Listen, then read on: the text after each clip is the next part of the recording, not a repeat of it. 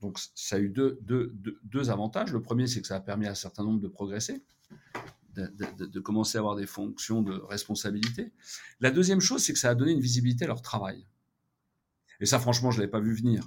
Quand tu fais des rideaux que tu vas poser dans une école, à l'autre bout de la France, puisqu'on est présent sur plusieurs... Tu ne sais jamais expliquer que tu as fait des rideaux pour l'école Macheprout qui se trouve à... Hein, voilà. Mais quand tu es sur Internet et quelqu'un chez toi ou dans ta famille ou dans tes amis te dit « Qu'est-ce que tu fais ?» Tu fais « www.store-et-rideau » et tu dis « Voilà, ça ». Et quand tu regardes les avis clients qui disent que tu as 96% de clients satisfaits, c'est aussi une façon de valoriser ton boulot.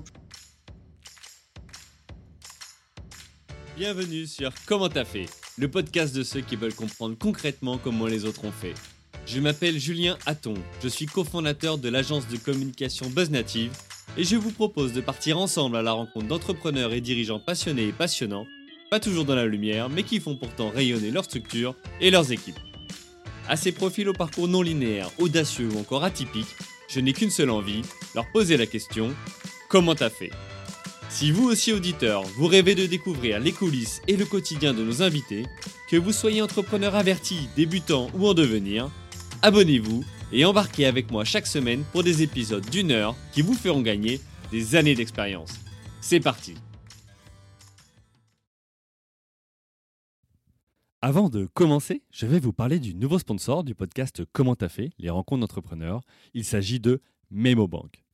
MemoBank est une vraie banque et c'est la seule banque indépendante à avoir vu le jour en France depuis 50 ans. Destinée aux entreprises innovantes ou startups en croissance, elle est dirigée et financée par des entrepreneurs, si bien que ses chargés d'affaires savent comment suivre le rythme de leurs clients exigeants, les chefs d'entreprise qui veulent grandir vite. Bref, vous l'aurez compris, si vous représentez des entreprises innovantes ou en croissance liées de près ou de loin au numérique, vous pouvez contacter MemoBank de ma part. Allez, bon épisode. Bonjour chers auditrices, chers auditeurs. Aujourd'hui, pour ce nouvel épisode de la saison 3 du podcast Comment t'as fait, les rencontres d'entrepreneurs, j'ai le plaisir d'accueillir Stéphane Beretti, président de Store-et-Rideau.com, société spécialisée dans la vente par Internet de Store et Rideau sur mesure à l'attention des particuliers. Salut Stéphane. Bonjour. Alors Stéphane, j'ai le plaisir de te recevoir sur ce podcast. On a parlé de Store et Rideau, mais tu es à la tête d'un groupe, Agéclair, qui détient des participations majoritaires dans plusieurs entreprises, toujours autour des stores et des rideaux. Avant cela, tu as travaillé dans les télécoms, tu étais directeur général de la distribution chez CapTech, Neuf Télécoms. Et début des années 2000, tu t'es lancé dans l'entrepreneuriat en acquérant une première société jusqu'à en faire le groupe qu'il est aujourd'hui. En 2008, tu fais face à la crise qui vient des US et là, la stratégie a été de faire évoluer le modèle et de tenter le pari de vendre en ligne des stores et des rideaux. C'est de cette façon que tu te lances dans l'e-commerce avec sur le papier un produit qui ne semble pas trop s'y prêter et c'est pourtant ce qui va sauver l'entreprise. Plus de 10 ans plus tard, Store-et-Rideau.com, qui est basé à Nortonville, en Eure-et-Loir, a créé plus de 50 emplois, compte plus de 230 000 clients et est le premier acteur 100% français du store en ligne du marché. Un beau chemin parcouru qu'on va découvrir en détail. Et pour cela, nous allons revenir sur ton parcours autour de 3 grands chapitres. Le premier, c'est comment tu as fait pour passer des télécoms à la vente de stores et rideaux en ligne. Ensuite, on évoquera comment tu as fait pour opérer un virage digital dans votre modèle traditionnel. Et enfin, comment tu as fait pour adapter ton activité à la crise sanitaire Covid-19 et quels impacts sur ton organisation. OK pour toi, Stéphane ? C'est parfait. Super. Écoute, alors pour commencer, déjà, je vais te laisser toi te présenter de manière assez libre. Qui es-tu, Stéphane ? Alors, je m'appelle Stéphane Beretti, j'ai 57 ans et j'ai le plaisir de diriger ce petit groupe, enfin cette société depuis... maintenant 2006, de l'année 2006. Alors, en fait, j'ai eu beaucoup de chance dans ma vie professionnelle puisque j'ai commencé par travailler dans les jeux vidéo qu'il a inventé, qui s'appelait Atari. Ensuite, j'ai été... Et donc, à ce titre-là, j'ai connu le lancement de l'informatique familiale, d'accord, la musique, toutes ces choses-là. Donc ça, c'était un premier événement très important. Et surtout, on va dire, une première petite révolution. Alors, ensuite, je suis allé chez EGT, dans le groupe France Télécom. Et là, nous avons lancé le mobile. Donc, on est dans les années 92-93. C'est l'arrivée d'Itinéris, pour les anciens, ça leur parlera. Oui, je me souviens. Aussi bien avec moi, j'ai connu. Avec le réseau 2 watts et avec le réseau 8 watts. Donc là, deuxième grande chance, puisque je participe à cette magnifique aventure qu'est le lancement du mobile. Qui, si pour aujourd'hui, c'est un outil smartphone, c'est un outil classique, à l'époque, pas du tout. Et donc, c'était cette deuxième aventure dans ma vie professionnelle qui était quand même très chanceuse, encore une fois. Ensuite, je découvre le monde des télécoms en tant qu'opérateur et je participe à la création d'un nouvel opérateur qui s'appelait CapTech, qui en 4-5 ans a réussi à devenir un opérateur qui compte, je crois, 800 salariés, faisait un peu plus d'1 milliard de chiffre d'affaires et qui est devenu la branche entreprise de Neuf Télécoms. Voilà, ça c'est mon parcours dans les grandes lignes, c'est-à-dire que il faut avoir de la chance dans la vie. Et moi, de ce côté-là, j'ai été gâté puisque j'ai commencé par les jeux vidéo, le mobile et les réseaux télécoms. En fait, tu veux dire à chaque fois sur quelque chose qui était porteur ou naissant, des marchés qui s'ouvraient. Exactement. Émergents. Des opportunités. Et ça, c'est quelque chose qui va me rester pendant toute ma carrière. C'est que j'ai eu la chance d'être sur des marchés qui étaient assez dynamiques, sur des concepts assez nouveaux, sur des choses qui sortaient un peu de ce qui était établi. Voilà. Donc, je vis ces trois aventures et puis à la fin des années 2000, à la fin de l'aventure CapTech, se pose la question, l'entreprise est rachetée et le dirigeant de l'époque était un entrepreneur multirécidiviste, comme on dit, et il avait beaucoup d'entreprises et s'est posé la question, mais qu'est-ce que je vais faire maintenant? Parce que quand tu as vécu ces aventures-là, tu as un peu peur surtout de vivre quelque chose d'assez fade après et surtout tu n'as pas envie. Et il me dit, écoute, lance-toi dans l'entrepreneuriat, parce que tu verras, il y a des sociétés et tu vas t'amuser, ça va être une nouvelle étape de ta vie. Donc déjà, la première chose, ça confirme ce que tu fais sur les podcasts, c'est-à-dire que déjà, il faut s'inspirer de la vie et de l'histoire des gens. Et donc moi, j'ai commencé à rechercher une société, il m'a accueilli ça a pris 1 an, D'accord. Et j'ai donc acheté Agéclair. Voilà. Alors, comment on passe des télécoms, de toute cette aventure au Store et au Rideau? Alors, parce qu'il y a un lien commun, c'était la vente aux entreprises. D'accord. C'est-à-dire que j'ai vendu d'abord, je me suis occupé chez Atari, j'ai créé la division entreprise, où on vendait de la PAO, ce qu'on appelait à l'époque, la publication assistée par ordinateur. Après, chez EGT, on a vendu du mobile, on a commencé par les entreprises, parce que ça commence toujours par les entreprises. Hein. C'est d'abord les entreprises qu'on équipe, et après, ça diffuse chez les particuliers. Et dans l'opérateur télécom, c'était un opérateur entreprise. Voilà. Donc, si tu veux, j'avais ce lien qui était, je savais organiser, animer, distribuer vers les entreprises et les collectivités, et surtout en vente directe. D'accord, donc plutôt B2B. B2B, vente directe, c'est-à-dire qu'on avait nos propres commerciaux qui vendaient directement aux entreprises. Oui, tu ne passais pas par des revendeurs ou distributeurs. Absolument, absolument. Et ça, on verra que c'est clé dans mon projet. Et donc, je recherche une entreprise et je tombe sur une entreprise de store qui fabrique des stores. J'ai aucune expérience de la fabrication, bien évidemment. J'ai jamais vu une usine, hein. J'ai jamais travaillé dans une usine, donc aucun de mes métiers. Et en revanche, elle vend aux entreprises et aux collectivités avec des commerciaux et elle vend des stores et des rideaux qu'on installe de temps en temps dans les écoles, les crèches, dans les entreprises, où on répond à des appels d'offres pour être un sous-traitant, par exemple, de Bouygues qui rénove tout un lycée. Et donc, il y a un lot occultation protection solaire. Donc, je connais la cible, je connais la démarche, je ne connais pas le produit, mais étant assez bricoleur, si tu veux, c'est un produit qui me parle, c'est un produit qui me plaît assez vite, et je découvre la production. Et donc ça a été pour moi la première belle découverte. Donc voilà, donc j'arrive, si tu veux, sur un produit nouveau, sur un marché nouveau, mais les interlocuteurs, je les connais un peu parce que les responsables des services généraux, c'est à eux que tu vends du télécom, tu connais tout ce petit monde.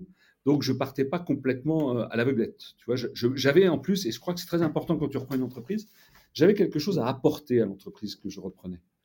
Parce que c'est la première des choses, c'est quand tu reprends une entreprise, il faut aussi que tu lui apportes quelque chose. Tu ne fais pas que la racheter. C'est-à-dire que c'est aussi quelque chose où tu dois, en toute humilité d'ailleurs, apporter un savoir-faire pour améliorer ou compléter ou aider l'entreprise à avoir un projet de développement. Voilà. Surtout que toi, quand tu l'as achetée, elle était dans quelle situation? Parce que tu en as qui sont spécialistes, toi, de racheter des entreprises qui ne vont pas forcément très bien et qui les aident, d'autres qui attendent que des entreprises qui fonctionnent déjà. C'est une belle entreprise parce que d'abord, quand tu démarres dans l'entrepreneuriat et dans la reprise d'entreprise, tu n'as pas de track record, hein, donc tu ne peux financer qu'une entreprise qu'on appelle in bonis, c'est-à-dire qui fonctionne. tu dois déjà convaincre les banquiers, mais une fois que tu l'as fait, il faut quand même que l'entreprise, puisque tu fais ça dans le cadre d'un LBO, donc tu crées une petite maison mère, un holding, ouais. Tu reprends donc la société, et le principe, c'est que tu vas la rembourser si elle fait des résultats. Donc, il vaut mieux qu'elle soit en bonne santé, parce que c'est déjà une aventure que de reprendre une entreprise quand tu as été salarié pendant 15 ans. Donc, autant qu'elle gagne un peu d'argent. Voilà. Donc, c'est comme ça qu'on a démarré. On a racheté cette entreprise et puis et voilà, on est parti dans l'aventure du B2B, vente directe, de store et de rideaux sur mesure pour les entreprises et les collectivités. Ok. 2000. Septembre. Bon, alors du coup, tu es déjà bien rentré dans le premier chapitre. Quand tu es dans quel contexte quand tu rachètes cette entreprise ? C'est-à-dire, tu as quel âge ? T'en es où ? Tu as des capitaux ? Comment tu fais pour... C'est 2006. 2006, donc moi je suis né en 1965. Donc j'ai 41 ans. D'accord. Si je compte bien. Oui, ça doit être ça. Oui, c'est ça. J'ai 41 ans, donc j'ai commencé à rechercher depuis... ça fait plus d'un an que je cherche, donc tu vois, ça fait un an que je suis à la recherche d'entreprise. J'ai un peu d'argent, mais pas tant que ça. Pour être très clair, je crée ça on rachète cette entreprise, j'ai 160 000 euros d'apport. D'accord. Et on l'achète 2,5 millions, tu vois. Voilà. Donc, on emprunte beaucoup d'argent. Oui. Donc, j'emprunte pas mal d'argent, mais le projet est beau, la boîte est belle, elle a été dirigée par une femme qui l'a créée, qui est une femme de qualité, et c'est une belle boîte. Franchement, c'est une belle boîte, à la fois dans le produit qu'elle fait, dans la façon dont elle le fait, dans ses valeurs, voilà. C'est propre, c'est fabriqué en France, mais à l'époque, on n'en parle même pas. Donc, je rachète une belle société et c'est vrai que je démarre la vie d'entrepreneur avec un peu plus de 2 millions de dettes sur les épaules. C'est comme ça. Ouais, c'est beau. Quand tu décides justement de reprendre, toi, est-ce que tu t'étais déjà inspiré d'entrepreneurs ? Alors, hormis ce contact dont tu as parlé, mais est-ce qu'il y avait autour de toi, dans ta famille, des entrepreneurs, des gens qui t'avaient déjà initié ou inspiré ou pas du tout ? Tu y vas, c'est vraiment ta première expérience ? C'est ma première expérience, donc j'ai cette personne qui est un ami, dont je suis assez proche, qui me dit vas-y, et qui elle a pris beaucoup, beaucoup plus de risques que moi. D'accord. La seule chose, c'est d'expliquer ça à ma famille. J'ai 41 ans, j'ai 3 enfants, j'ai un certain niveau de vie, mon épouse travaille aussi, bien sûr. Le seul engagement que je prends vis-à-vis d'elle, c'est que ça n'impactera pas notre vie quotidienne. Je fais en sorte que ça ne l'impacte pas.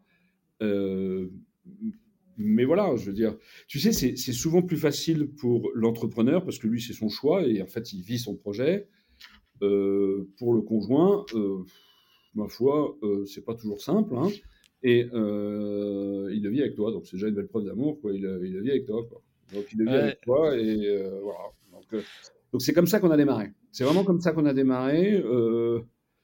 Et puis dans une aventure, si tu veux, où tu es dans le B2B, et ça on y reviendra parce que c'est vachement important lorsque tu arrives dans la partie grand public où personne ne comprend vraiment ce que tu fais, quoi. Tu fais des stores et des rideaux sur mesure, donc tout le monde imagine bien ce que c'est que les stores et les rideaux, mais de la vente B2B, parce qu'on fait de l'installation, on a des poseurs aussi, donc c'est un peu nébuleux, si tu veux. Tu démarres dans le rachat d'une entreprise, tu sais que tu es endetté jusqu'au cou, et autour de toi, les gens ne savent pas trop, voilà. Et c'est une vraie PME, moi je sortais de société, où si tu veux, où j'avais une structure, où c'était quand même assez confortable. Je veux dire, mon job, il y avait du stress, mais j'avais un certain confort qui était associé. Là, tu démarres avec du stress, beaucoup moins de confort et beaucoup de problèmes au quotidien que tu n'es absolument pas habitué à gérer et qui, pour te dire, vont assez vite t'embêter, quoi. Ouais. C'est tout à fait poli. Alors, je voudrais revenir sur la partie, justement, impacter le quotidien. Tu as dit, j'ai mis 1 an à trouver l'entreprise. Alors, évidemment, il y a des démarches à faire. Il faut trouver aussi l'entreprise. Il faut s'accorder sur les valeurs, sur le projet, trouver les finances. Mais est-ce que tu as choisi aussi selon la zone géographique ou pas ? Parce que ça a un impact sur ton quotidien. Alors, j'habite en région parisienne. À la fin, quand tu démarres comme ça, tu ne fais pas la fine bouche, quoi. Tu mets un certain nombre de critères et puis à un moment, ça matche. Bon, mais ça ne matche pas toujours sur tout. Donc, et la priorité, c'est l'entreprise et ce que tu sais faire. Et donc là, c'est vrai que c'était un peu loin de chez moi, c'est 140 km. Donc je pars 2 ou 3 jours par semaine. C'est pour ça que je te dis, c'est une vraie aventure de couple, quoi. Et voilà. Je pars 2 jours, je dors à l'hôtel, 2 nuits par semaine, au début en tout cas. Et, euh, Donc voilà, alors à côté de ça, je mets moins de temps pour aller à l'usine, parce que je suis dans le bon sens, que pour certains, pour traverser Paris. Donc il ne faut pas non plus en faire tout un fromage. On est d'accord. Voilà. Mais c'est une aventure, c'est-à-dire que je sors un petit peu de la région parisienne. Mais franchement agréable, la campagne. Ok, alors super. Donc là, tu nous as expliqué comment tu es passé des télécoms à finalement reprendre cette entreprise de vente de stores et de rideaux. Quand tu la reprends, tu dis elle fonctionne déjà. Tu as dit faut aussi apporter à cette entreprise-là. Qu'est-ce que toi, tu as apporté ou qu'est-ce que tu as fait au départ qui a fait que, alors avant évidemment d'aller sur le B2C et le site internet, qu'est-ce que tu as fait au départ, toi, ou qu'est-ce que tu as apporté justement à cette entreprise en arrivant? Alors, on est en 2006, donc on est en septembre 2006. Donc l'entreprise tourne, elle a des commerciaux. Moi, je connais bien le monde du commercial, je connais bien le monde du ciblage, je connais bien l'animation de la force de vente. Je sais utiliser des outils pour prospecter, pour organiser le travail. Donc ça, c'est une contribution immédiate, même si l'entreprise, elle se débrouille vraiment bien. Mais j'arrive dans la société, par exemple, il y a une adresse mail. D'accord, ok. Voilà, donc ça veut dire qu'on n'est pas dans la culture du digital. Donc déjà, la première chose qu'on fait, c'est qu'on va commencer par...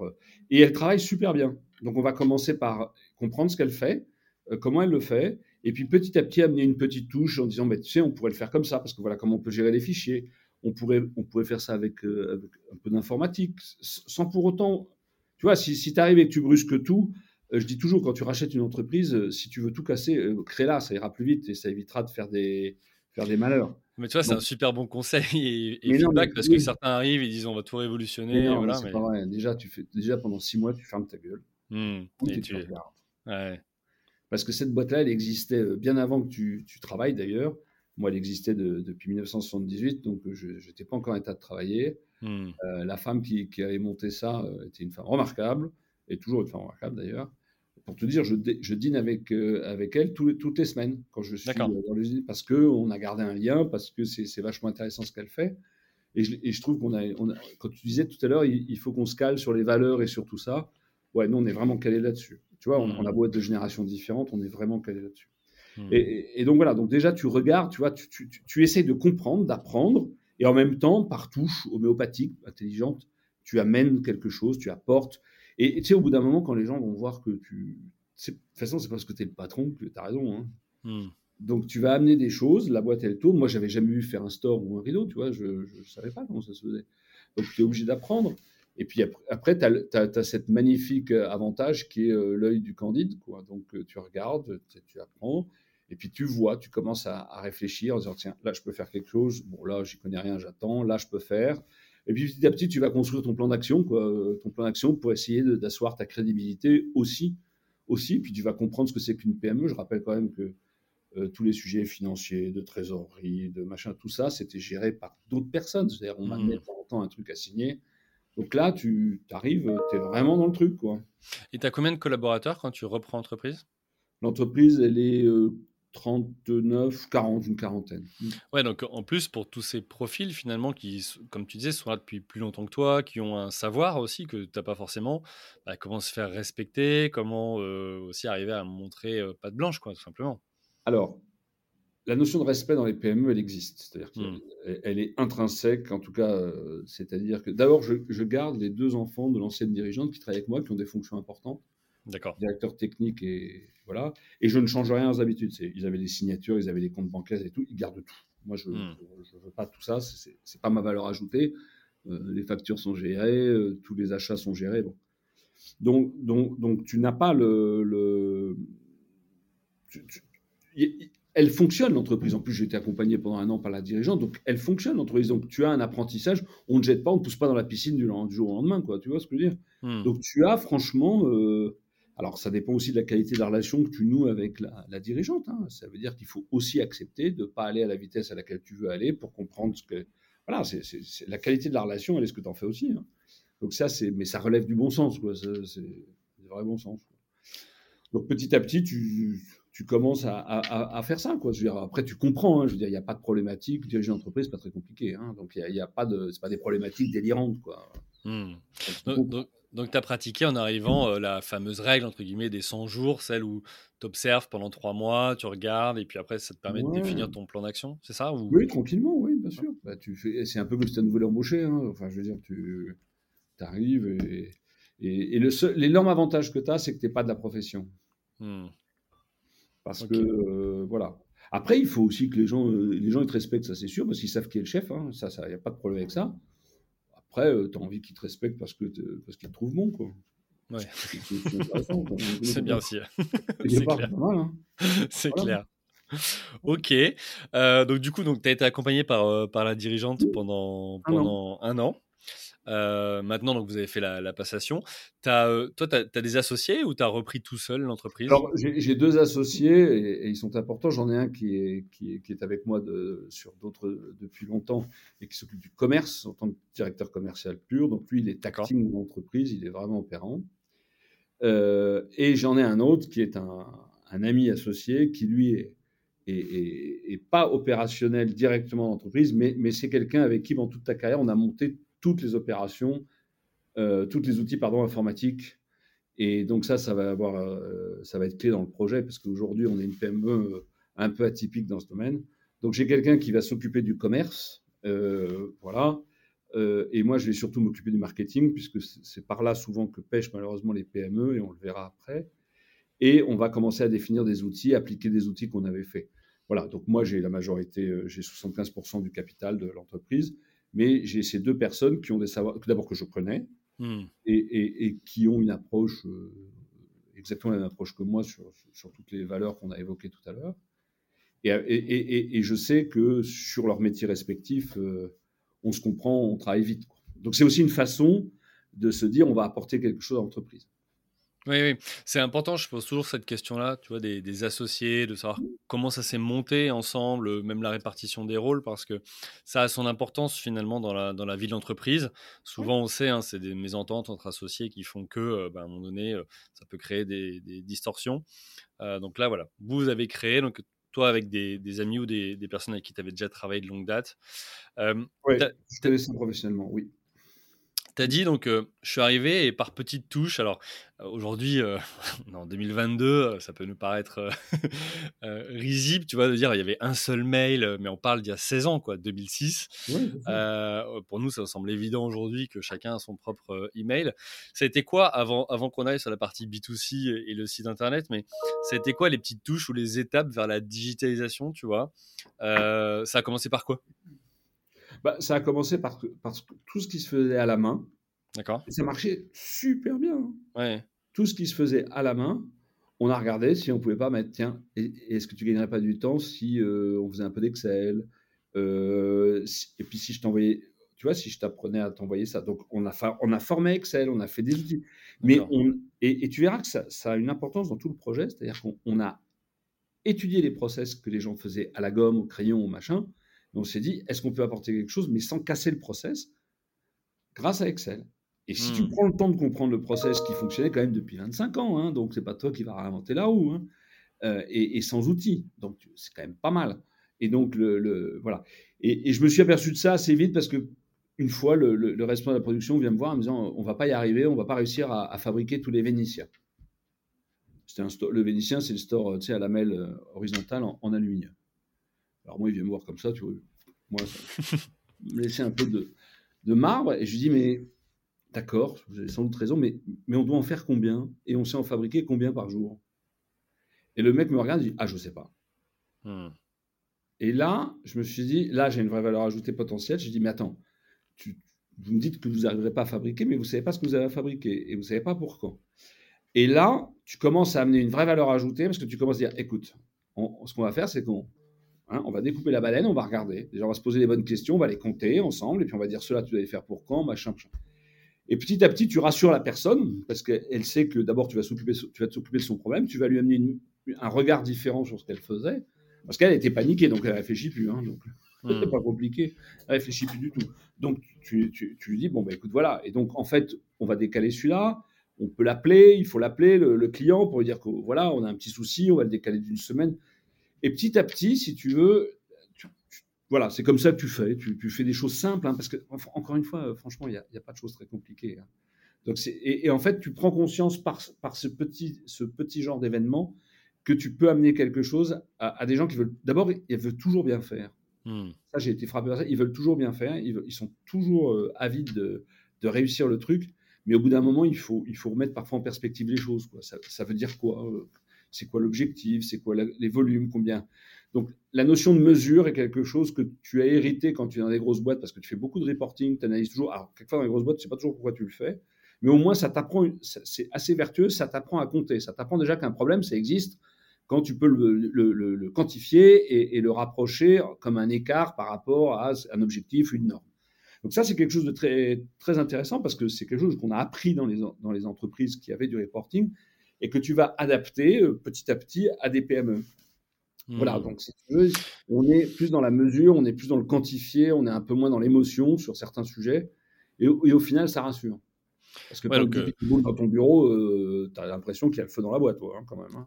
Ouais, tu dois pas être rassuré. Et justement, tu vois, on améliore que ce qu'on mesure quelque part. Et c'est ça que tu exprimes ici, c'est que aujourd'hui, si tu sais pas ce que tu as à produire pour quand, comme tu dis, c'est compliqué de dire est-ce qu'il y a un réel goulot d'étranglement ou pas sur l'activité à venir. C'est aussi intéressant, tu parles d'Excel. Excel, ça fait aujourd'hui partie de notre quotidien. On a tous l'impression de bien le mesurer. En tout cas, c'est le constat que je peux faire quand j'en discute avec d'autres profils. Mais en fait, on ne sait tous pas bien l'utiliser. J'ai bien l'impression, tu vois. Et c'est vrai que parfois, on sous-estime la puissance de ces outils et l'importance de se former. Parce que je ne suis pas sûr qu'à l'école, on l'apprenne forcément très bien toujours, tu vois, à utiliser Excel et toutes les fonctionnalités qu'il y a derrière. Bon, j'ai sur ce point une vision assez partagée. D'accord. Alors, je trouve qu'Excel est un produit exceptionnel. C'est un produit surpuissant. Mais il faut faire attention dans les formations et dans celles qu'on te propose notamment, de ne pas suivre des formations de trucs que tu n'utiliseras jamais. C'est-à-dire que Excel, tu peux être un très bon utilisateur et avoir quelque chose d'extrêmement efficace en utilisant 5% d'Excel. Mais ces 5%, tu en as besoin. Donc, c'est déjà comprendre ce que tu veux faire, déjà comprendre ce dont tu as vraiment besoin et déjà le manipuler. Parce qu'il ne faut pas oublier quelque chose, c'est que quand tu n'utilises pas quelque chose régulièrement, que ce soit Excel ou autre chose, au bout d'un moment, tu perds les pédales, quoi. Tu ne te rappelles plus de ça. Donc, au début les gens sont contents parce qu'ils découvrent que tu peux les faire progresser. Mais moi, j'ai toujours fait les formations en interne. C'est-à-dire qu'on a toujours appris aux gens. Enfin, chaque fois qu'on montait d'un niveau, on a dit, voilà, maintenant, tu peux t'occuper de ça et voilà les fonctions qu'on va utiliser. D'accord, parce donc tu n'as pas pris des formateurs externes, c'est regarde-toi dans ton contexte, comment tu peux utiliser l'outil et en quoi ça va t'aider. Bah oui, parce que franchement, même moi qui je m'en sers souvent, je m'en sers depuis 20 ans, franchement il y a des fonctions que tu t'en sers jamais. Alors elles sont bluffantes, mais bon d'accord, si tu n'en as pas besoin. Hein, donc, ce que j'aime bien dans ce que tu as dit, c'est avant même de manipuler l'outil, c'est de penser sur de quoi tu as besoin et comment tu vas le construire. Et c'est là où tu vois, est-ce que tu as besoin juste des sommes, des moyennes, ou est-ce que tu as besoin de tableaux croisés dynamiques, quoi. Mais tu sais, on a fait un truc, c'est qu'au début, tout le monde travaillait à la main. On a commencé par passer par Excel. Ouais. Et quand on a grossi grâce au site Internet, on y revient tout à l'heure, on s'est dit, mais Excel a été une gigantesque expérience, et ça nous a servi à développer nos outils informatiques qui aujourd'hui nous font gagner un temps précieux. Donc si tu veux... Mon associé qui s'occupe notamment de toute la partie système d'information, il me répète du matin au soir, c'est est-ce que tu es sûr que l'investissement n'est pas plus élevé que ce qu'il va rapporter ? Ce qui est une excellente remarque de chef d'entreprise. Mais dans l'informatique, tu crois que... Et si tu mets de l'informatique sur un process qui est entre guillemets merdique, tu ne fais que rajouter une couche d'informatique. Voilà, et donc c'est encore pire qu'avant. Donc, c'est pour ça qu'il faut ramener un peu de bon sens, c'est-à-dire, est-ce que mon process est bon ? S'il est bon, il est bon. Et souvent, quand il a été fait sans informatique, sinon, comme c'est ingérable, s'il n'est pas bon. Et après, tu amènes la couche, mais que ce qui est nécessaire. Moi, je ne suis pas un adepte du informatiser pour informatiser, c'est pas vrai. Enfin, moi, en tout cas, non. Ok, alors écoute, super intéressant. Je te propose qu'on aille vers la deuxième partie. Comment tu as fait pour opérer un virage digital dans le modèle traditionnel de la vente de Store-et-Rideau ? Alors, il y a effectivement le site internet dont on va parler. J'ai cru comprendre aussi dans ce que tu disais, de par les outils, vous avez développé votre propre ERP ou outil interne, ou vous êtes basé sur quelque chose d'existant ? Comment vous avez fait ? Alors, Je pourrais te faire une grande théorie comme quoi un jour je me suis enfermé, j'ai réfléchi en disant on va aller vers le digital. Mais en fait, c'est pas vrai. En fait, ce qui s'est passé, c'est que 2 ans après la reprise, on a pris en pleine figure la crise de 2008. Hein, et cette crise, elle nous a coûté très très cher parce que elle s'est traduite par une baisse de la commande des entreprises qui, quand les affaires sont difficiles, ont autre chose à faire que changer les stores et rideaux. Mmh.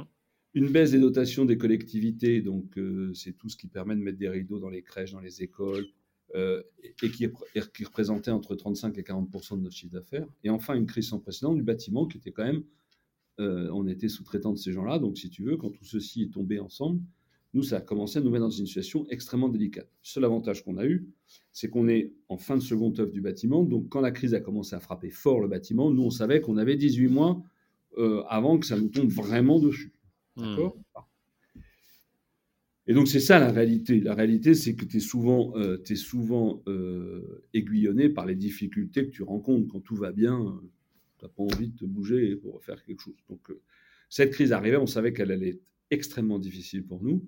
Et donc, on s'est posé la question de savoir que peut-on faire pour sauver la boîte, hein, parce que c'était ça la question. Et ça, cette question, tu l'as posée avec l'équipe ou toi, dirigeant? Non, franchement, celle-là, je l'ai partagée essentiellement avec mes 2 associés. Mm-hmm. Mais c'est une conviction que j'avais qui était profonde. C'est-à-dire que je savais qu'on allait dans le mur, qu'on ne pouvait pas s'en sortir si on ne faisait pas quelque chose. Or, j'avais cette conviction-là et j'en avais une deuxième, c'est qu'on avait un super savoir-faire. Et qu'il était hors de question de le laisser partir. C'est-à-dire qu'on savait super bien faire des stores et des rideaux. Tu avais des ouvriers qui étaient là depuis des années et des années. Donc, il fallait faire quelque chose. Et moi, je sais d'où venait, je sais comment s'est construit le mobile, le réseau, les réseaux informatiques.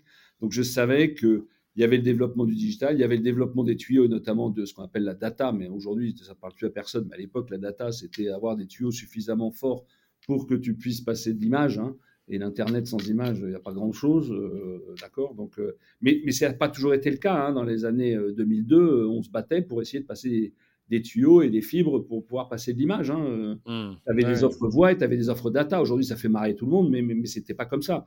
Donc, si tu veux, nous, on savait que cette boîte-là, ce qui s'est passé en 2008, c'était un peu la synthèse de toute ma carrière. C'est-à-dire que j'ai compris pourquoi j'avais travaillé pendant ces années pour faire du mobile, pour faire du digital, pour faire des réseaux. Et moi, j'ai toujours considéré dans mon approche que Internet n'était qu'un canal de distribution. Alors certes, il fait d'autres choses, mais pour moi, en tant que patron de PME, c'était d'abord un canal de distribution. Et on pourra en reparler, mais tout ce qu'on t'explique sur le tunnel de conversion, sur le machin, ça se passe exactement de la même façon avec les vendeurs. C'est-à-dire, plus tu vois de clients, plus tu fais de devis, et que tu les relances bien, plus tu vas faire d'affaires. C'est exactement le même principe sur Internet. On n'a pas révolutionné le métier de la vente, on a simplement révolutionné les outils. Bon, enfin, cette digression mise à part. Donc, on est confronté à ça. Donc, la seule chose qu'on sait, c'est qu'on sait faire des stores et des rideaux sur mesure et que de toute façon, c'est la seule chose qui peut nous sauver, c'est le sur mesure. Pourquoi ? Parce que si tu fais du prêt-à-poser, la plupart des tissus qu'on utilise sont à base de coton. Le Pakistan, il t'envoie les choses directement dans les grandes surfaces. Bon, donc, ce n'est pas possible. La deuxième chose, c'est qu'on ne sait pas du tout commercer par Internet. On ne sait pas faire de la vente aux particuliers. Donc, on ne sait pas gérer tout ce qui est... le client, il peut réfléchir, il peut te renvoyer des choses. Donc, c'est pour ça qu'en faisant du sur-mesure, le produit, il n'est pas retournable. Tu vois, c'était une contrainte aussi. Donc, on se dit, on va faire une offre. On ne va pas changer nos composants parce que nous, on a des composants professionnels. On ne va pas les changer parce qu'on ne va pas créer 2 offres. En revanche, il faut qu'on ait des tissus pour des rideaux qui soient compatibles avec ce que les gens veulent mettre chez eux. Et tout ça. Et donc, la seule certitude qu'on avait, c'est qu'on savait faire les rideaux et les stores. Ce qu'on ne savait pas faire, c'était emballer parce que ça nous arrivait assez peu. On ne savait pas expédier et on ne savait pas commercer sur Internet. On était en face d'un produit sur mesure que le client ne pouvait pas toucher. Ouais, sur un panier moyen assez élevé finalement pour de l'Internet. Ouais, 140, 135 euros, ce qui à l'époque est beaucoup, hein, on parle d'il y a plus de 10 ans. Hein. Donc un produit qui ne peut pas retourner. Voilà. Donc on s'est dit, il faut que le client, il ait les mêmes services, donc il faut qu'il puisse toucher le tissu, qu'on lui envoie des échantillons, il faut qu'à l'écran il voit son produit tel qu'il sera, ou le plus près possible de ce qu'il sera. il faut un service client vraiment qui l'accompagne dans la prise de mesure. Donc, on passe 1 an et demi, les 18 mois dont on avait besoin, là, pour construire des fiches de prise de mesure, des tutos, pour construire un vrai configurateur. Aujourd'hui, ça paraît évident, mais il y a plus de 10 ans, on a fait un vrai configurateur avec une petite boîte locale, à côté de Chartres, et qui nous accompagne toujours aujourd'hui. On a trouvé une petite boîte aussi qui faisait... Notre core business, c'est de faire des stores et des rideaux. Donc, on s'est entouré de gens qui savaient faire, comme tu t'entoures d'un expert comptable pour ça, ou pour la paye, ben on s'est entouré de gens qui savaient faire des sites. On leur a simplement dit, on a quelques convictions, c'est qu'il faut que, on ne fasse que du sur-mesure, en cycle court, qu'on aille vite, qu'on fasse un site qui permet de configurer et de voir ce qu'on va recevoir, et d'avoir un service identique à celui d'une boutique. Voilà. C'était ça à peu près le cahier des charges. Et puis, on a construit des gammes, on a appelé des fournisseurs. Nos fournisseurs nous ont dit, voilà les tissus. Et on est parti comme ça. Et on a lancé le site en mars 2011. D'accord. Et... on est en ligne Store-et-Rideau. Mais du coup, dans cette période-là, parce que la crise à ce moment-là, ce n'est pas la crise Covid-19 où on a le PGE, on a tout un tas d'aides. On a été plutôt bien lotis d'ailleurs. Dans ces 18 mois, tu as déjà une baisse des commandes ou pas, ou tu la vois arriver. Enfin, quel est le niveau aussi d'information de l'équipe sur la tendance? Est-ce qu'ils savent qu'il y a urgence, pas urgence? Comment tu les impliques dedans, dans ce changement finalement? Alors, tu as plusieurs niveaux. Dans l'usine, ils n'ont pas besoin de toi pour savoir que c'est difficile. Ils voient les commandes qui arrivent. Ils le voient. Alors ça, je veux dire, tu n'as pas besoin de... Donc, eux, il faut les rassurer. Et après, il faut que ton équipe, tu leur expliques la situation. Moi, j'ai toujours eu cette politique-là qui était de dire les choses clairement. Et de dire, voilà, voilà l'aventure qu'on va mener, voilà ce qu'on va faire, parce qu'on n'a pas le choix de toute façon. Donc, on va... En s'appuyant sur ce qu'on sait faire, on va essayer d'adresser un nouveau marché, c'est le particulier. Alors, c'est vrai qu'au début, les mecs t'ont regardé en disant « Waouh !» Et puis, aujourd'hui, c'est une évidence, mais à l'époque, non. Mais de toute façon, l'équipe, elle est assez responsable. Les gens sont responsables, ils ne sont pas idiots. Ils savent que de toute façon, il faut y aller parce que tu n'as pas le choix. Donc, c'est ça le vrai sujet. Et donc, les gens... Et puis, en plus, les gens sont volontaires, ils sont vraiment... Puis, ils sont bons, techniquement. Les gens sont bons. Donc, on construit ça prend 1 an et demi, je te dis, pour tout faire. Je pense que... C'est pas l'énergie du désespoir, mais enfin bon, on voyait que les chiffres commençaient à baisser. On avait fait 2 années avec des résultats assez moyens. J'avais renégocié la dette, puisque j'avais demandé à mon banquier qui, lui, ne pouvait pas me financer, et donc des nouveaux investissements, mais il a été super cool. Il m'a dit, voilà, tu avais pris 7 ans, on va passer à 10 parce que ça fait trop. Oui, parce que LBO, généralement, c'est 7 ans. Ouais. Et donc, on discute en disant, voilà, moi, c'est une charge que je trouve importante, mais en revanche, voilà le projet, machin, et le mec te suit. Banquier en province, super. Le mec qui connaît la boîte depuis des années, il travaille avec l'ancienne dirigeante. Je lui ai donné les budgets des premières années. Moi, j'envoie mes budgets au banquier. J'ai une assez grande transparence qui, au final, paye. Parce que tu installes une relation de confiance. Ils ont envie de perdre les clients. Puis ils ont quand même ils ont un peu de dette sur le dos. Donc, ils ont envie que tu la rembourses. Donc, ils ont envie que tu survives. Donc, voilà. Donc, c'est pas aussi... Et donc, ils jouent vraiment le jeu. Et c'est toujours notre banquier aujourd'hui. D'accord, ouais. Ils jouent vraiment le jeu et c'est important. Et je comprends que le type me dit, je ne peux pas vous filer 50 000 ou 80 000 euros pour que vous fassiez le site. Vous ne pouvez pas, je ne pourrais pas le rembourser, vous êtes déjà machin. Donc, on fait ça avec des bouts de chandelle, on se débrouille, on fait un peu en compte courant pour essayer de faire ça. Mais ça passe et on démarre. Donc, si tu veux, voilà, c'est une... Quand c'est difficile, il vaut mieux être dans l'action, ça stresse moins. Tu réfléchis moins. T'as moins de temps de penser. T'as moins de temps de penser. Et donc, tu fonces, Puis, de toute façon, t'es dans le tunnel, donc il faut que t'avances. C'est assez simple. Et puis, franchement, je pensais que ça pouvait marcher. J'étais convaincu que ça allait marcher. Même si... je raconte souvent cette anecdote, mais ma seule étude de marché, c'est Leroy Merlin. C'est une boîte que j'adore parce que je suis bricoleur. Je suis un gros bricoleur. Je trouve que c'est super bien organisé. C'est super intelligent et j'ai mesuré la surface qu'ils accordaient au Store-et-Rideau. D'accord. Et quand tu vois que c'est plus important que le rayon électricité, que le rayon plomberie et que tout ça, je me suis dit, ces mecs-là, s'ils mettent cette surface, c'est qu'eux, ils ont fait des études. Ouais, eux, ils l'ont checké avant. Donc, nous, on va essayer de prendre un petit morceau de ce truc-là et pour le sur-mesure en cycle court. Voilà. C'est comme ça que ça démarre. On démarre en mars 2011. Pour l'instant, on ne parle pas de fabrication française parce que ce n'est pas du tout dans l'air du temps où tout le monde s'en fout. On ne parle pas de tout ça. Nous, on essaye de sauver la boîte en vendant un peu sur Internet. Voilà. Ok, donc là, tu arrives sur Internet, tu as un site. Comment tu gères, parce qu'au départ, c'est pareil, tu vois, on peut parfois faire le raccourci de se dire, bon, bah, je mets un site en ligne et puis ça y est, je vends. Bah, y a quand même la visibilité. Il y a aussi comment tu gères quand tu as des commandes, parce que est-ce que c'est le même stock ou pas, comment tu gères par rapport aux autres commandes clients plus traditionnelles. Comment ça s'est passé? Il y a eu un temps d'adaptation au départ? Alors, s'agissant des partenaires, donc comment on dépense notre argent? On trouve une petite boîte, une petite agence toute petite, avec qui on est toujours d'ailleurs, parce qu'on ne changera pas. Mmh. Je pense que la fidélité dans ce domaine-là, c'est aussi bien. C'est pas mal, ça aide aussi bien que les fournisseurs. D'abord, on garde tous nos fournisseurs, donc tous nos fournisseurs travaillent avec nous et on leur raconte notre projet. D'accord. Ouais, donc tu les embarques finalement dans l'histoire et dans l'ambition. Mais donc, oui, mais de toute façon, en fait, tout le monde veut sauver tout le monde. On est quand même mes fournisseurs. Je veux dire, il y a un moment, il faut bien y aller, quoi. Ça sert à rien de tourner autour du pot, hein. Et donc, on démarre dans ce truc-là. Et donc, la petite agence, je lui dis, voilà, moi, je vous donne une règle.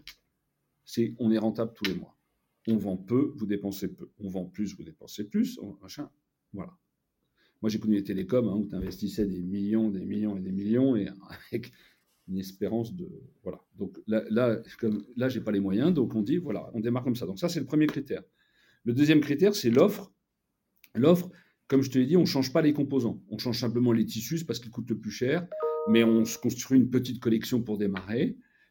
Donc ça, on a de quoi fabriquer. Et dans l'usine, on a la contrepartie du fait qu'on avait moins de commandes, c'est qu'on a de la disponibilité. Donc, on est capable de se lancer et d'offrir un très bon service dès le début aux gens. C'est-à-dire qu'on va vite, on fait des trucs bien, on fait des trucs sur mesure, on les envoie.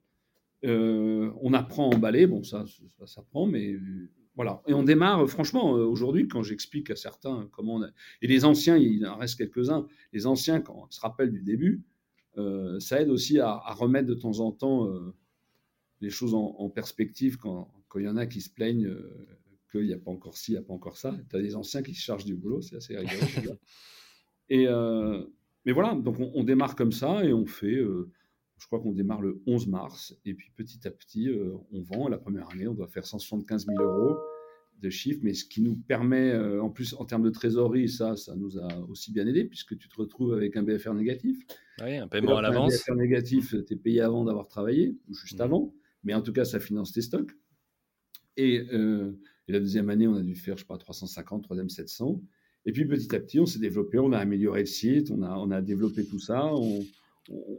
Et si tu veux, pour le traitement des commandes, qu'est-ce qu'on a fait? On a reproduit ce qu'on faisait avant sur Excel. Et on travaille sur Excel pendant la première année. Et en parallèle, on se dit, oh là là, si ça continue comme ça, on va avoir un problème. Et donc, mais on a toute notre historique d'Excel. Et on travaille avec mon associé et on commence à développer l'outil qui, aujourd'hui, est un outil... assez performant, puisque c'est un outil qui traite toutes les commandes, qui aspire toutes les commandes la nuit du site, qui passe les commandes aux fournisseurs automatiquement, qui sort les OF de travail, et qui gère l'ordonnancement des commandes dans la production, hein, qui accompagne tout. Tout est lié par des codes barres dans l'usine maintenant, et ça remonte automatiquement. Donc tout le monde peut... Voilà, et il y a des ponts en EDI avec les transporteurs. Bon... Voilà, ça c'est la situation aujourd'hui, mais ça s'est fait petit à petit. Et l'année dernière, on a informatisé l'usine, ce qui était le grand chantier de l'année 2021. On a informatisé l'usine, c'était notre gros projet. Donc on est loin finalement de 2006 et la simple adresse mail dont tu parlais tout à l'heure. Ouais, on est loin, mais sans ça, il n'y aurait pas eu le reste. À la fin de la fin, s'il n'y a pas un vrai savoir-faire de fabrication de store, ouais. C'est ça la réalité. Pas un bon produit, tu verras que dans notre histoire maintenant, et dans la stratégie qu'on a définie aujourd'hui et dans l'objectif que je me suis fixé, c'est clé. Parce que c'est facile de dire aujourd'hui. Et aujourd'hui, ce qu'on est en train de faire, c'est de mettre en place une vraie stratégie de développement autour de ce principe-là. On a racheté il n'y a pas longtemps une petite société qui fabrique des spots et on va déployer la même chose. Elle fait des spots en France. Je veux dire, quand tu vois les produits qu'elle fait à côté de ce qu'on essaye de nous vendre parfois, tu te dis, mais putain... Et donc, on va amener cette culture du digital, cette culture du commerce auprès d'une société qui fabrique des beaux produits, qui les personnalise et qui les fait en France. Et moi, j'ai une conviction, et ça, elle s'est construite tout au long de ces années, c'est que le digital et l'industrie, et notamment la PME industrielle, c'est un magnifique tandem. Et il faut que nous, patrons de PME industrielle, et ça, j'aimerais bien le partager avec plein de gens, c'est il faut qu'on acquière cette envie de commercer.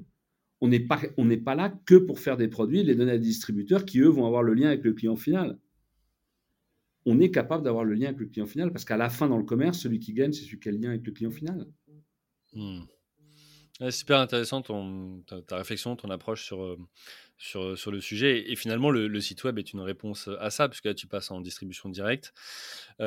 Tu disais justement, la première année, on a fait 175 000 €. Alors, si je ne me trompe pas dans tes chiffres, puisque on parlait d'un panier moyen de 140, 150 euros, c'est-à-dire que tu as quand même fait 1000 commandes la première année. Oui, 1000 commandes. Donc, ça fait quand même un peu plus de 3 par jour. C'est beau pour une première année. Comment tu fais pour... générer ce premier trafic ou ces premières commandes? Tu fais Google AdWords comme tout le monde. Hein. Tu as commencé par là? Parce qu'il n'y a pas d'autre chose. C'est quand même 80% du trafic aujourd'hui. Mmh. Donc en 2011, tu commences par Google AdWords? Un tout petit peu, avec des mots-clés qu'on teste. Voilà. Et puis on commence à faire un peu de SEO. À l'époque, ça s'appelle référencement naturel. Aujourd'hui, quand tu parles comme ça, on sait quel âge tu as. Et donc, tu commences à faire ça petit à petit. Oui, bien sûr. Et à partir de quand tu as une équipe dédiée, tu vois, ou quelqu'un en interne qui commence à gérer parce que ça prend trop d'ampleur? Moi, j'en ai toujours pas. Tu n'en as toujours pas? Ok. J'ai recruté en 2019 le responsable des activités Internet. En fait, si tu veux, on a créé 55 emplois, 50 dans l'usine, 3 au service client, 4 au service client, et maintenant, on a un responsable de e-commerce, qui maintenant on a des jeunes, parce qu'on a aussi assez branché à alternance. Mais c'est ça, mon métier c'est de faire des Store-et-Rideau, donc il faut que je mette des gens dans l'usine pour faire des Store-et-Rideau. Donc l'Internet, ça ne détruit pas des emplois, ça crée des emplois industriels traditionnels, des emplois de couture, des emplois de montage, des emplois de coupeur. Ça c'est la réalité. Si tu maries le digital et l'industrie, ça marche comme ça. Et on est resté avec nos partenaires. Je veux dire, aujourd'hui, tous les moteurs de Google, ça change sans arrêt, il y a plus de 200 critères. Donc, c'est comme quand tu fais la paye, c'est la même chose. Tu ne vas pas t'amuser à faire la paye, ça change tout le temps, tu ne comprends rien, tu vas faire des âneries. Et bien, c'est pareil avec Google. Mmh. Tu as des spécialistes, mais nous, on a des spécialistes qui participent à nos réunions internes, hein, les prestataires. Mmh. La rémunération de nos partenaires, elle est indexée sur nos résultats, sur nos chiffres, sur nos taux de dépenses, tout ça. Si tu veux, on a aujourd'hui, moi, je pense qu'on a des partenaires qui sont des gens qui travaillent avec nous, qui nous amènent une compétence. Nous, on leur amène aussi autre chose, hein, parce que c'est important pour eux de se dire qu'aujourd'hui, ils travaillent avec un site comme Store-et-Rideau, qui représente quand même 1,5 million de visiteurs. Tu vois, quand on a eu le prix Google en 2016, ça a rejailli sur eux aussi. Donc, c'est un échange de bons procédés. Mais moi, j'ai besoin de spécialistes dans ces métiers-là. Moi, je ne suis pas compétent là-dedans. Ce n'est pas mon domaine. Mmh. Je connais la stratégie, je sais ce que je veux faire, je sais ce qu'apporte l'Internet. Mais ça change tout le temps, tu as besoin d'hyper spécialistes. Et pourquoi j'ai pris un responsable Internet? Parce que j'ai besoin de quelqu'un qui maintenant soit... Parce que je suis dépassé. Parce que j'ai besoin de quelqu'un qui soit au bon niveau sur ces choses-là, sur l'amélioration de l'expérience client, qui s'occupe de toutes ces choses-là. Et il écoute des podcasts aussi régulièrement pour comprendre ce que les autres font. Parce qu'il faut s'inspirer des gens, c'est tout. Il faut rester curieux. C'est intéressant parce que ça veut dire que dans ton business model Canva, donc le modèle économique de l'entreprise, tu t'es posé à un moment donné sur quelles sont mes activités clés et quels sont mes partenaires clés. Et en fait, il y a des choses que voilà, tu n'as pas internalisées. Tu as dit qu'il faut mieux embarquer des partenaires, experts, les indexer aussi à la performance pour qu'on avance tous ensemble dans l'ambition. Je trouve ça hyper intéressant comme approche. Aujourd'hui, et on a toujours les mêmes fournisseurs. Donc, c'est-à-dire qu'aujourd'hui, les fournisseurs, ils se rappellent de l'époque. Et aujourd'hui, on pèse plus lourd, on travaille avec eux pour développer des gammes. On dessine certains motifs qu'eux nous produisent en termes de tissu. Donc, si tu veux, je pense qu'il ne faut pas vouloir tout contrôler. D'abord, c'est une douce... c'est un doux rêve. Oui, c'est un doux rêve. Il vaut mieux s'entourer de gens qui sont des bons, avec qui en qui tu as confiance et avec qui tu acceptes une vraie démarche... on va dire, où tout le monde apporte sa pierre à l'édifice. Mais ça marche super bien. Hein. Et moi, ça ne me dérange pas que des gens, d'autres clients de mes deux partenaires bénéficient de choses qu'on a développées ensemble parce que je sais que l'inverse est vrai. Ouais, finalement, c'est un cercle. Il ne faut pas trop cloisonner, sinon c'est n'importe quoi. On perd en curiosité si on cloisonne trop. Et donc en créativité. Qu'est-ce que, dans cette période-là où tu as développé la partie B2C, site web, qu'est-ce que tu as craqué ou qu'est-ce qui a été à un moment donné un, je vais dire game changer, mais un truc où je me suis dit, ah là, on voit directement les effets sur la performance et ça nous a donné un coup de boost. Ah bah, si tu veux, nous, on a bénéficié de plein de choses. On a bénéficié d'abord du développement tout court d'Internet. C'est-à-dire qu'au fur et à mesure où l'Internet se développe, où le volume du commerce sur Internet se développe, nous, on en a tiré des bénéfices. Mmh. La deuxième chose, c'est que plus tu produis de commandes, plus tu produis de choses, plus tu t'améliores. Mmh. Après, le client particulier est un client super exigeant. Pourquoi ? Parce qu'il va prendre ton store, avant de l'installer, il va le retourner dans tous les sens. C'est pas un spécialiste. Nous, on était habitués à ce que nos poseurs installent les stores. Donc, nos poseurs, eux, ils ont fait ça pendant 10 ans. Donc, même s'il y a un tout petit défaut, d'abord, un, ils vont le traiter. Et deux, ils savent faire. Quand tu es en face de quelqu'un qui n'a jamais posé de store, il faut qu'il comprenne. Mmh. Donc, il faut que tu lui expliques bien. Parce que s'il ne comprend pas, c'est que tu as mal expliqué. Tu fais des tutos. Et donc, tu apprends à dire les choses simplement.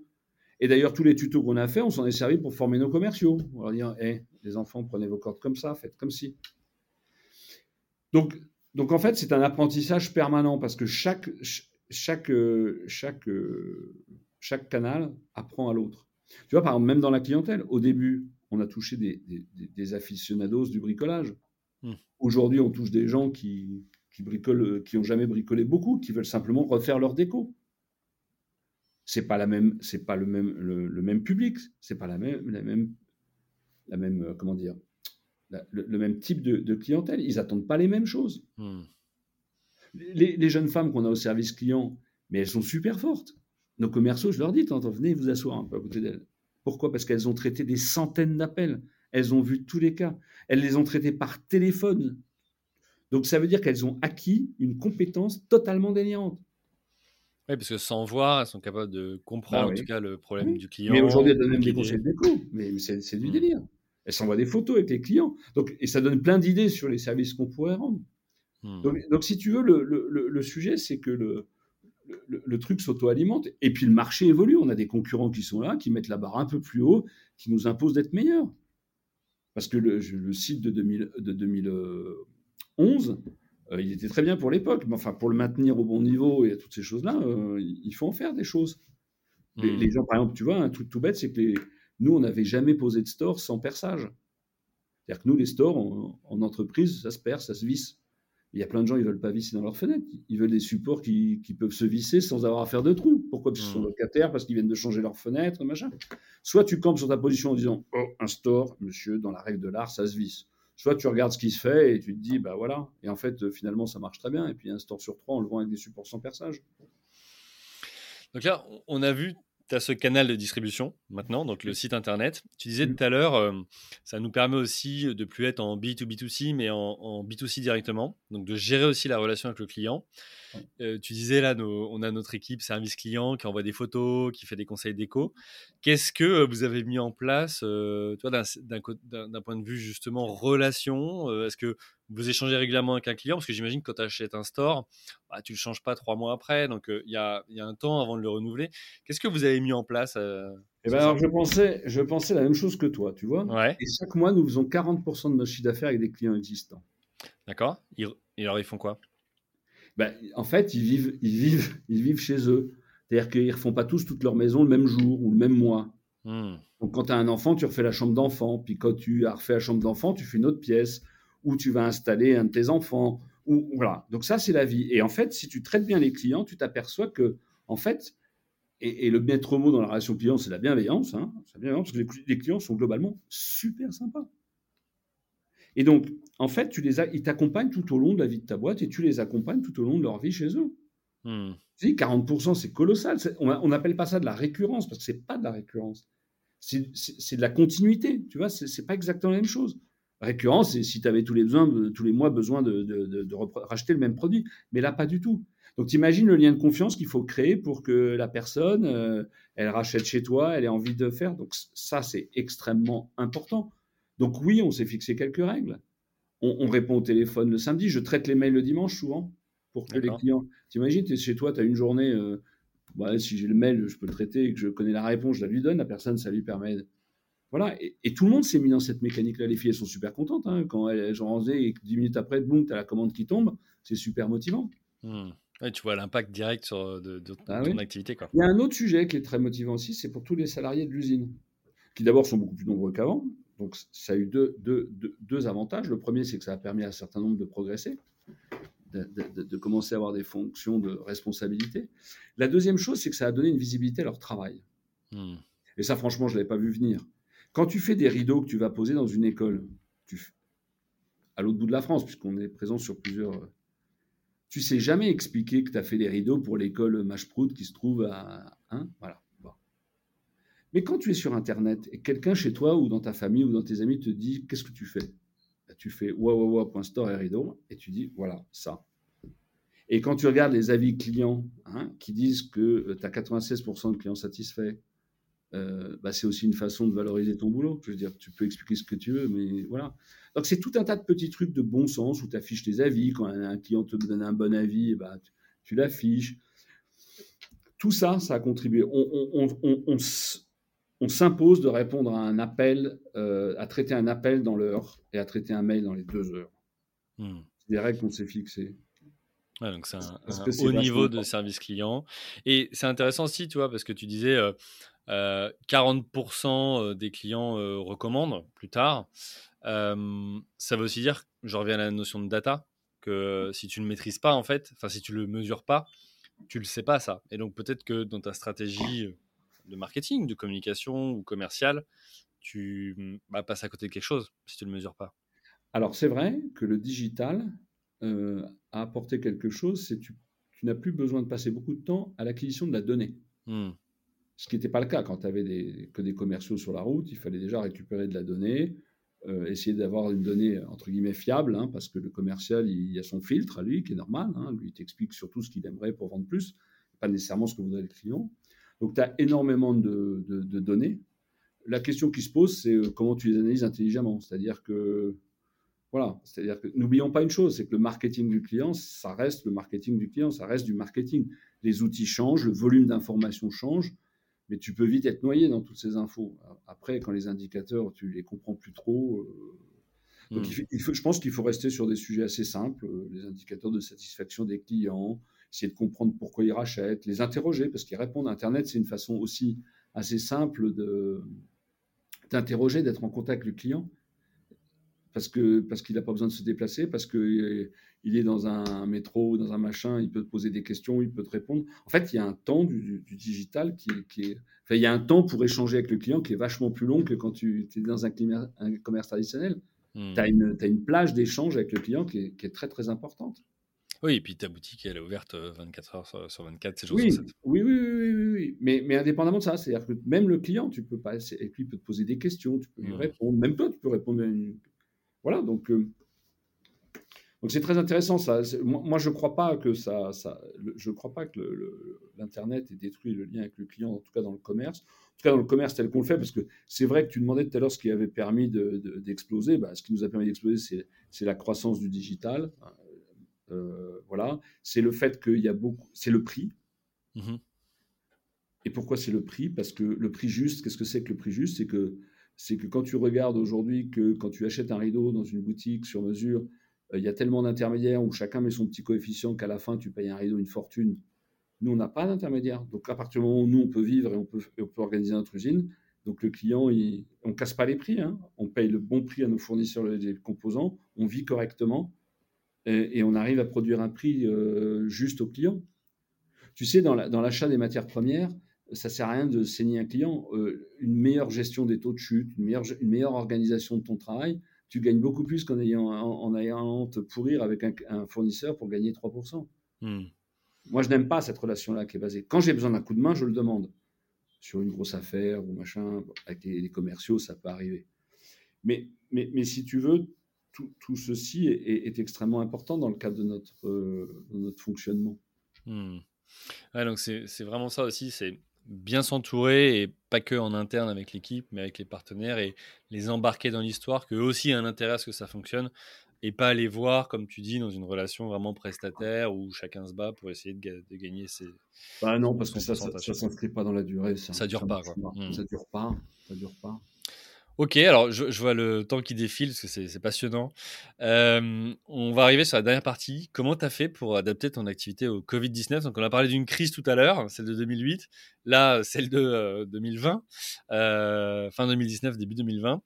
Comment ça s'est passé pour vous et quels impacts sur votre activité ou organisation ? Eh bien, là encore, on a eu de la chance, quoi. On n'a rien fait de particulier, on a subi les événements. Mmh. Tu as des gens qui sont chez eux, qui ont du temps, qui s'aperçoivent, qui vivent dans leur habitat. Donc, ils voient tout ce qu'ils ont envie d'améliorer. D'accord ? Voilà. Donc, ils passent du temps. Ils n'ont pas vraiment, au début du Covid, de perte de revenus. Donc, et en plus, ils peuvent réallouer leur budget puisqu'ils ne peuvent pas voyager, ne peuvent pas sortir. Donc, ils s'occupent de leur intérieur. Mmh. Et après, on est une boîte française. Nous, on a eu de la chance. Tu sais, je pense qu'on a toujours été sincères et honnêtes sur ce qu'on faisait. Mais on a eu beaucoup de chance. Le fait de faire de la fabrication française, ce n'est pas quelque chose qu'on a travaillé sur le plan marketing. C'est ce qui fait d'ailleurs aussi notre sincérité. Nous, on a toujours fait ça, on ne sait pas faire autre chose. Donc, on n'est pas des génies en disant on va faire fabriquer en France. On va juste faire ce qu'on sait faire. Mmh. Sauf qu'on va se poser la question qui n'est pas de faire fabriquer toujours au moins cher à l'autre bout du monde. Ce qui d'ailleurs est en train de nous donner raison avec les coûts du transport et tout le reste. Hein, d'ailleurs, entre nous, soit dit. Mais le Covid a été pour nous une source d'accélération de notre business.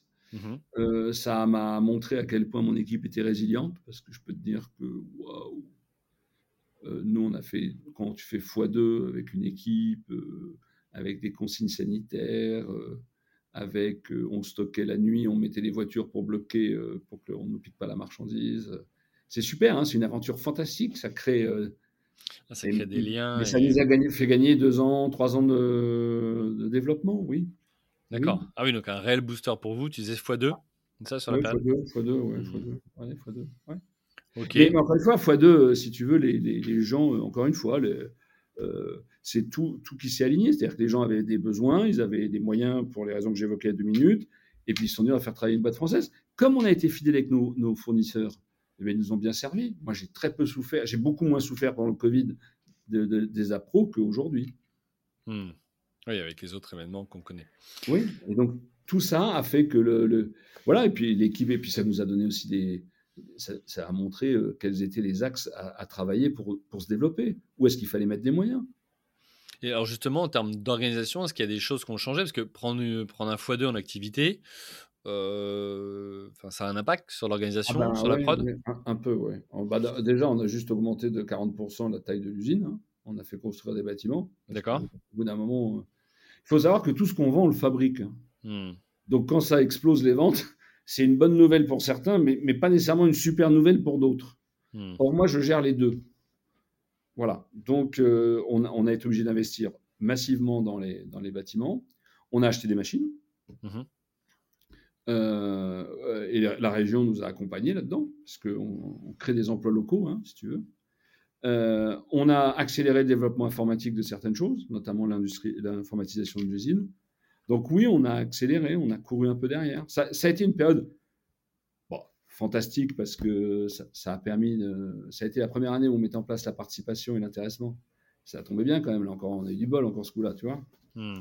Mais non, mais c'est super parce que les gens, ils en ont bavé. Je te jure que c'était pas facile.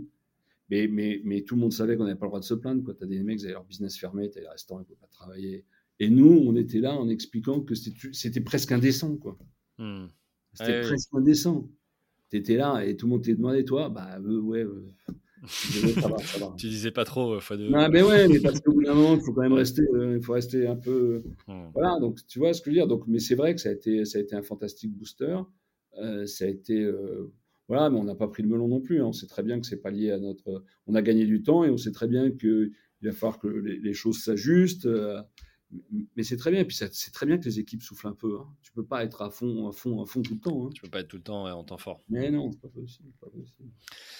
Ok, écoute, merci beaucoup à toi, Stéphane. Le dernier truc, c'est qu'on va aller plus loin. Tu vois, nous, on fait des produits pour le confort des gens. Les rideaux, ça protège, ça améliore tes... Ben, tu vois, on va faire les spots et on cherche, nous, d'autres activités industrielles comme ça, en milieu rural, pour créer des emplois pérennes. Et c'est devenu la stratégie du groupe. La stratégie du groupe, c'est de développer autour de l'industrie du confort, entre guillemets, sur des produits qu'on fabrique en France. Mmh. C'est vraiment... Et d'amener le digital, ou la vente directe, d'ailleurs, pour essayer de développer l'entreprise parce que ça marche et parce que tu crées des emplois, qui est quand même la finalité intrinsèque du métier de chef d'entreprise, je pense. Créer des emplois, quand même. Ça ne sert pas à grand-chose d'autre. Je pense que tu n'as pas tort. C'est intéressant parce que j'allais te poser la question de l'ambition. Alors, tu as déjà répondu en partie. Vous avez racheté une première entreprise. Ouais. Alors, il y a Store-et-Rideau qui veut grandir encore. Oui, c'est sûr. Qu'est-ce que tu peux nous partager sur comment tu vois dans 3 ans, 5 ans, enfin, voilà, quel est le plan, l'ambition de manière générale? Je pense que sur la partie Store-et-Rideau, on s'est fixé comme objectif tous de doubler. D'accord. Encore, on peut. À combien de temps? En 4-5 ans. D'accord. Donc, on peut doubler. Donc, on réfléchit aussi à tout l'impact que ça aura dans l'organisation du travail et toutes ces choses-là. Mais on peut. Ça fait 15% de croissance par an, grosso modo. Donc, ce n'est pas non plus… voilà, tu vois. Et c'est ce qu'on a vécu depuis des années. La seule chose, c'est que, tu vois, on doit s'organiser dans les RH parce qu'on est plus nombreux, parce qu'on est plus de 100 personnes maintenant. Bon. Ça, c'est un axe fort qui est… De poursuivre le développement en se professionnalisant à toutes les étapes, en faisant monter des collaborateurs. Donc ça, c'est important. En embauchant des gens, il y a des compétences qu'il faut avoir. Tu les as pas en RH. Tu gères pas une boîte avec 110 personnes comme une boîte avec 35. Donc là, vous cherchez des gens à Nortonville, en Eure-et-Loir. Ouais. Vous avez du télétravail. On est à 30 km d'Orléans et à 30 km de Chartres. Et vous avez du télétravail ou pas? Alors, tu vas me dire dans l'usine, c'est compliqué. Mais l'usine, c'est compliqué, donc non, mais des gens peuvent travailler. Enfin, on a des métiers où tu peux faire un peu de télétravail. Il n'y a pas non plus de règle absolue en la matière. Si quelqu'un peut être plus efficace en faisant un peu de télétravail, mais il faut qu'il baigne dans l'usine. On sait tellement ce que ça veut dire de baigner dans l'usine. On sait tellement si quelqu'un qui fait du marketing, il passe tout le temps chez lui, mais non, il faut qu'il soit dans l'usine, qu'il regarde une tutoriel travailler, ça va lui ouvrir plein des champs des possibles. Il faut être curieux. Donc oui, mais en revanche, après, tu peux t'adapter aux gens. À la fin, il faut que le boulot soit fait. Donc, je n'ai pas de religion absolue là-dedans, dans un sens ou dans l'autre. Et puis, le deuxième axe, c'est de déployer cette stratégie sur des marchés. On a commencé l'éclairage avec les spots, mais l'éclairage, c'est un marché qui est vaste. Et on ne se rend pas toujours bien compte de l'impact de l'éclairage sur le moral, le confort, la santé. Parce que quand tu mets des spots de mauvaise qualité, tu peux le payer. Donc là, on a trouvé une pépite, une petite boîte toute petite. Ce sont 5-6, ils font des produits, mais canonissimes. Et on a acquis cette boîte il y a 1 an et demi. Et ça fait 1 an et demi qu'on travaille sur le site pour essayer de développer. D'accord. Et quand tu les rachètes, tu fais quoi? C'est toi qui diriges? Tu laisses l'équipe en place? Tu mets quelqu'un? Comment ça se passe? D'abord, les anciens dirigeants, ils gardent une part du capital, parce que c'est leur boîte, c'est eux qui l'ont créée. En plus, souvent, c'est la famille. Donc là, en l'occurrence, c'est le papa. Et puis, c'est leur boîte. Ils sont pas... Donc, moi, j'amène une participation majoritaire, parce que ça, pour des raisons organisationnelles, c'est plus simple. Mais ils restent actionnaires et ils travaillent dedans. Et puis, oui. Ce que je veux, c'est faire partager la stratégie. Donc, il faut que les gens comprennent qu'on n'est pas là pour tout casser, au contraire. Mais voilà, et qu'on veut... Je pense que les gens ont envie de se développer, tu sais. Tu dis, on partage des podcasts pour d'autres chefs d'entreprise. Mais on partage aussi, entre guillemets, des aventures pour d'autres salariés. Ah, bien sûr. Et là, par exemple, la petite boîte de spot, elle a touché de la participation. C'est un truc que je ne savais même pas ce que c'était. Pourquoi? Parce qu'elle a rejoint le groupe. Et qu'à ce titre, elle touche la participation, au même titre que quelqu'un qui y est depuis des années. Donc tu as ça aussi. Et puis tu as une cohérence. Tu as une cohérence en disant, voilà, on a un projet industriel. Et je pense qu'il faut mettre quand même des choses simples, beaucoup de bon sens là-dedans. Donc nous, on veut faire des produits qui tournent autour du confort. Donc on a l'éclairage. On a d'autres idées, c'est un peu tôt pour en parler, autour de matériaux français, de fabrication française et tout ça pour améliorer le confort.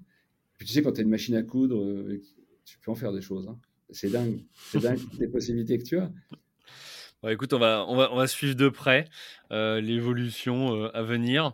Un grand merci à toi pour ton retour d'expérience, pour tous ces feedbacks, tous ces anecdotes, mais aussi ces cas que tu as rencontrés et qui vont aider évidemment nos auditrices et auditeurs. Une dernière question avant de te laisser, c'est: ça veut dire quoi pour toi, entreprendre ou être entrepreneur?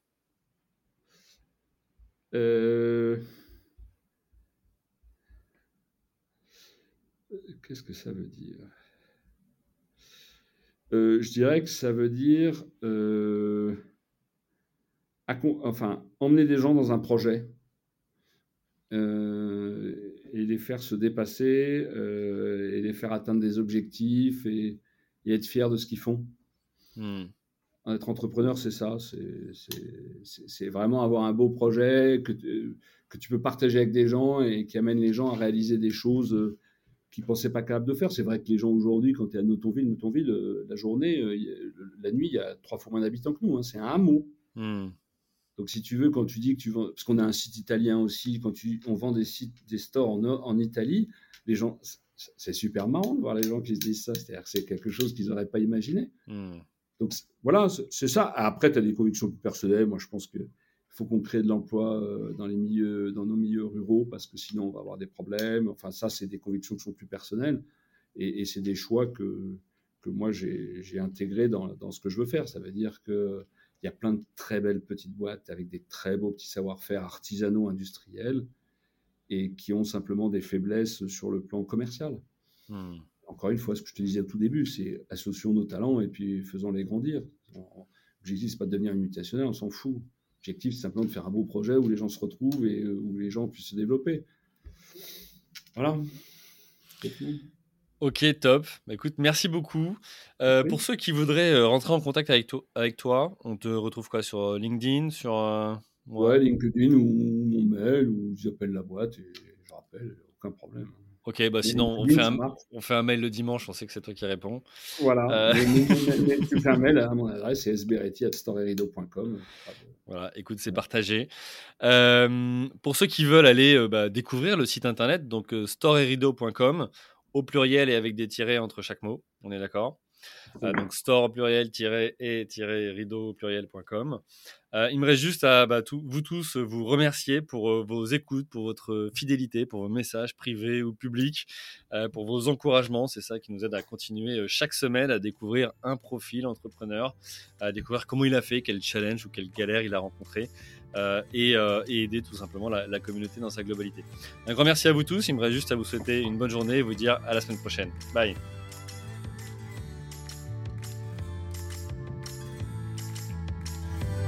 Merci à vous, chers auditeurs, d'avoir suivi l'épisode jusqu'au bout. Si vous êtes arrivé jusqu'ici, c'est que le podcast vous a plu. Alors, pour nous aider à continuer, rendez-vous sur votre plateforme d'écoute de podcast préférée et laissez-nous un avis 5 étoiles avec un commentaire positif ou un message pour notre invité du jour.